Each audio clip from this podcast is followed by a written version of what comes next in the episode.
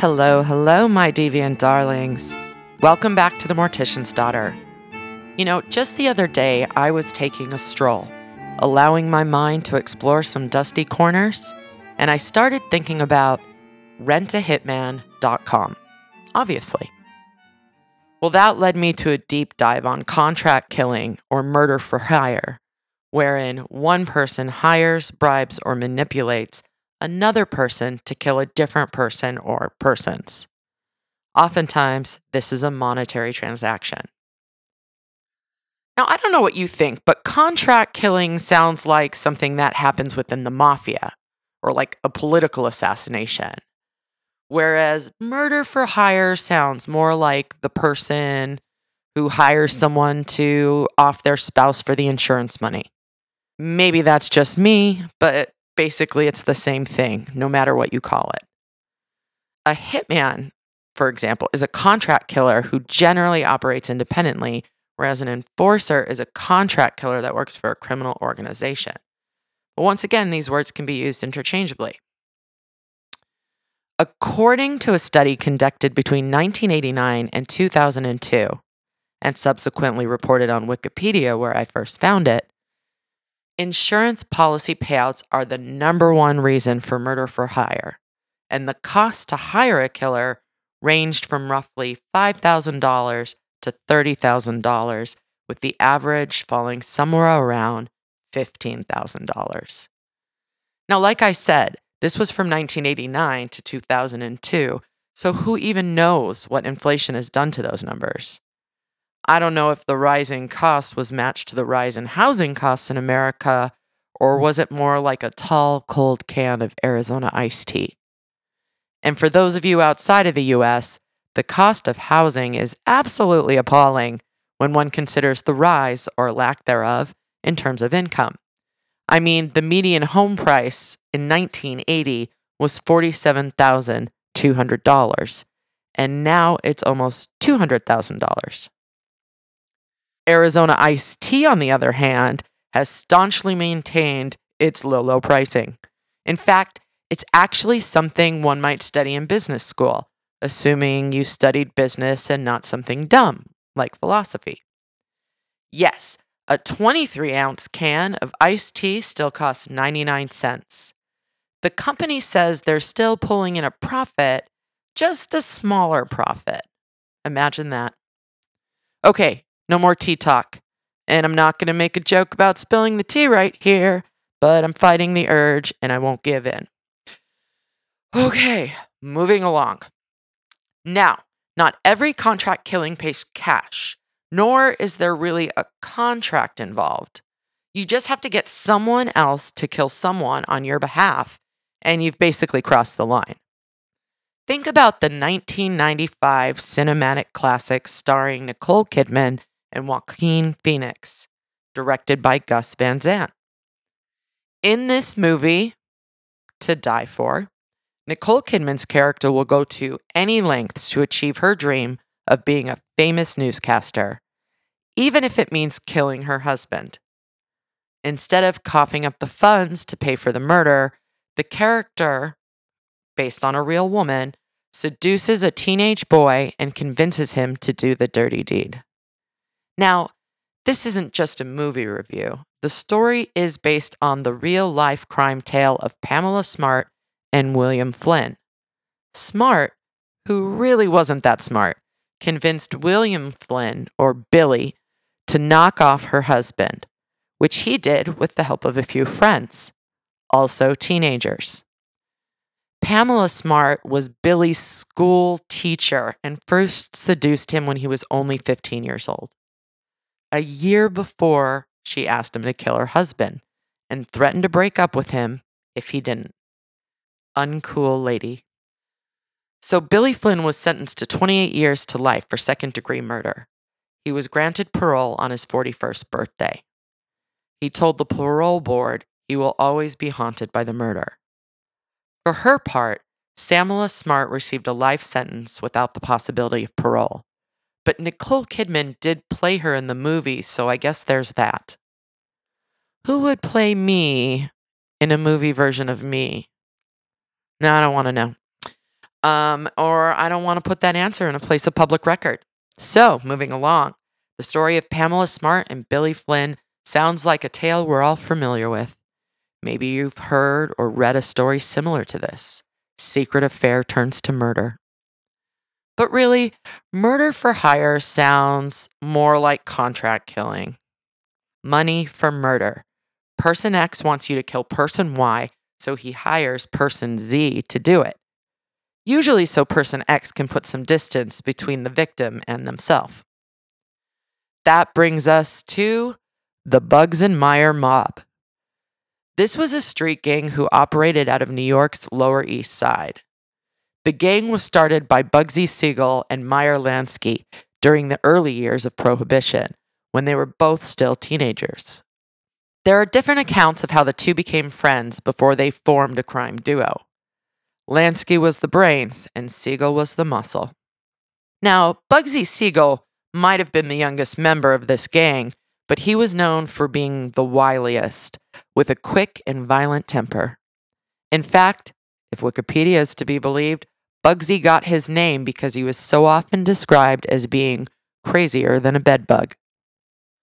In the 1920s, Bugs and Meyer, the gang, picked up work from Lucky Luciano and Frank Costello.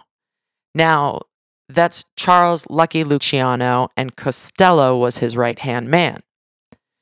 In a PBS special called The Syndicate, they explore the development of crime organizations in America, which eventually coalesced into what became known as the National Crime Syndicate by combining the criminal enterprises of various ethnic groups, like Jewish and Italian immigrants during the Prohibition.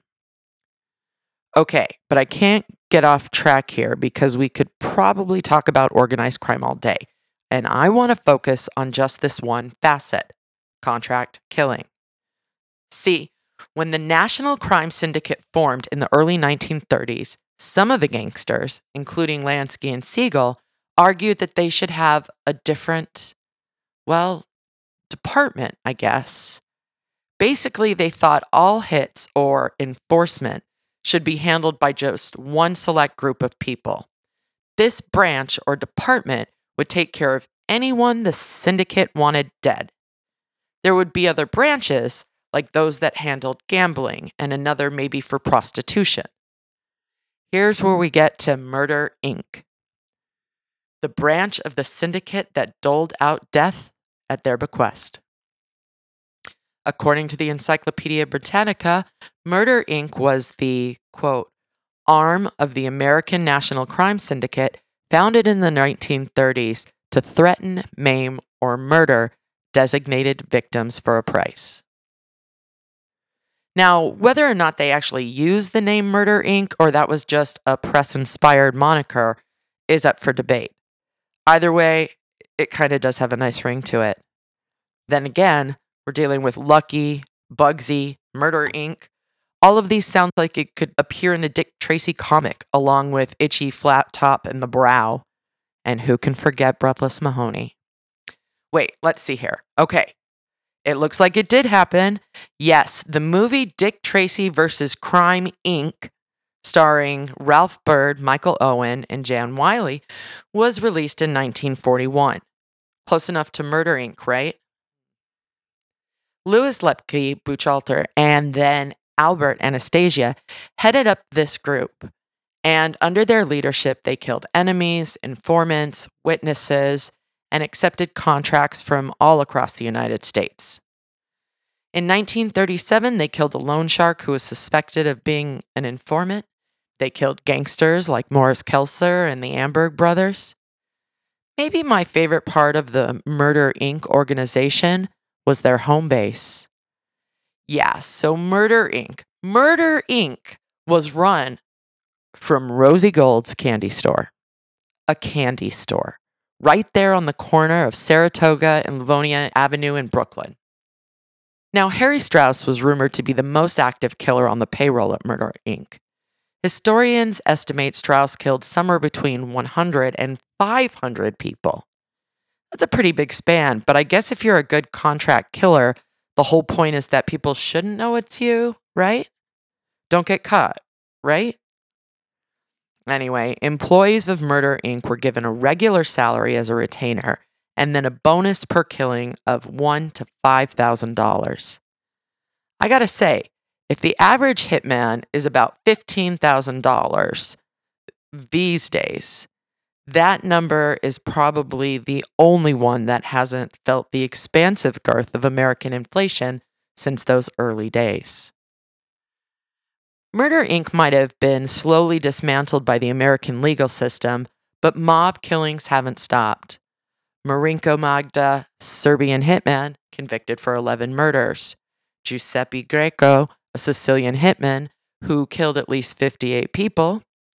There's Julio Santana, Brazilian hitman, and perhaps the deadliest hitman in history, who killed 492 people officially, but the unofficial number is higher than that.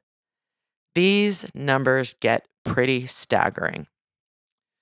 Okay, so let's move past the mafia after this one quick fact. Remember Bugsy Siegel? We just talked about him. Well, apparently, this mob boss who helped get Murder Inc. off the ground was assassinated in 1947 in Las Vegas. Gotta wonder if they're from the same group of killers for hire he worked for back in New York. Okay, let's take a look at some other circumstances that have led people to say, you know, rather than putting that money toward a vacation, I'm going to bankroll someone's murder. I mean, there are political killings, judicial murders, and criminals fighting with other criminals. But I think the thing that really gets people are the hits that get personal. Obviously, I'm thinking about Joe Exotic, who became a Netflix superstar for the show Tiger King during the COVID years. Joe was a zookeeper with a penchant for big cats, like tigers, not Maine Coons, who once attempted to hire someone to kill Carole Baskin of Big Cat Rescue, his rival. As many of us know, the hitman Joe tried to hire was actually an undercover FBI agent.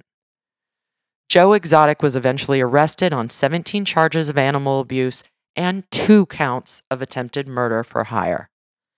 He's now serving 22 years, which was cut down to 21 years after an appeal. And earlier this year, in 2023, Joe announced he would be running for president in the 2024 election. You can run for president from jail now. Uh, that's a thing that happens, I guess.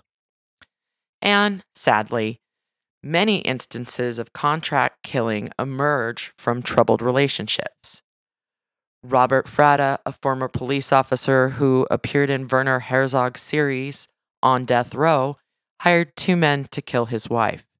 He was executed earlier this year by lethal injection in Texas.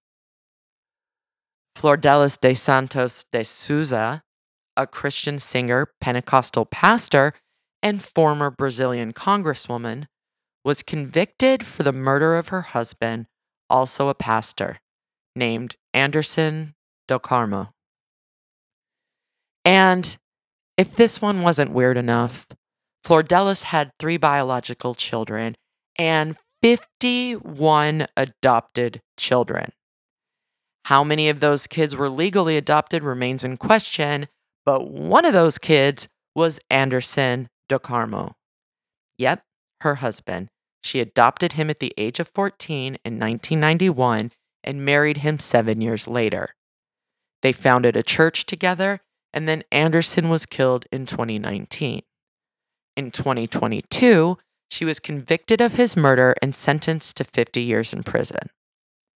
If this wasn't messed up already, it was another one of Flordelis's adopted children who confessed to being the one who carried out the crime. At the time of the crime, Flordelis held office in Congress and could not be arrested because of her political immunity. However, the Ethics Council of Brazil voted to remove her from Congress, and with her immunity revoked, she was arrested. And of course, who can forget about Wanda Holloway, right?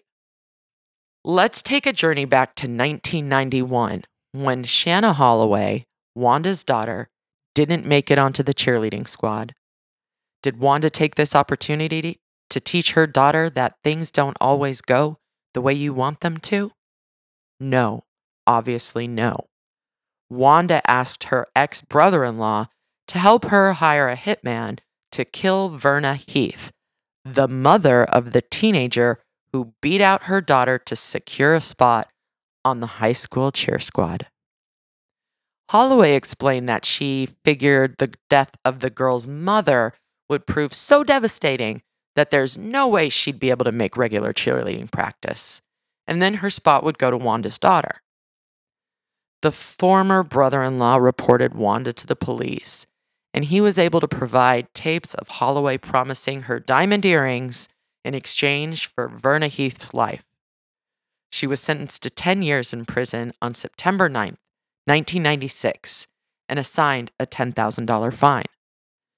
The Heath family also filed a civil suit, and Holloway agreed to pay a total of $150,000 to the victims.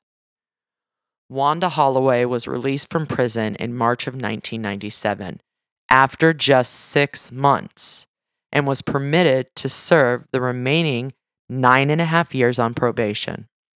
Wow. I don't even know where to go from here. Trading earrings for a woman's life so your daughter can be a cheerleader? Did I mention these two girls were only 13 at the time? What is going on over there, Texas? Ugh, wouldn't you know it? Run it out of time again. Alas.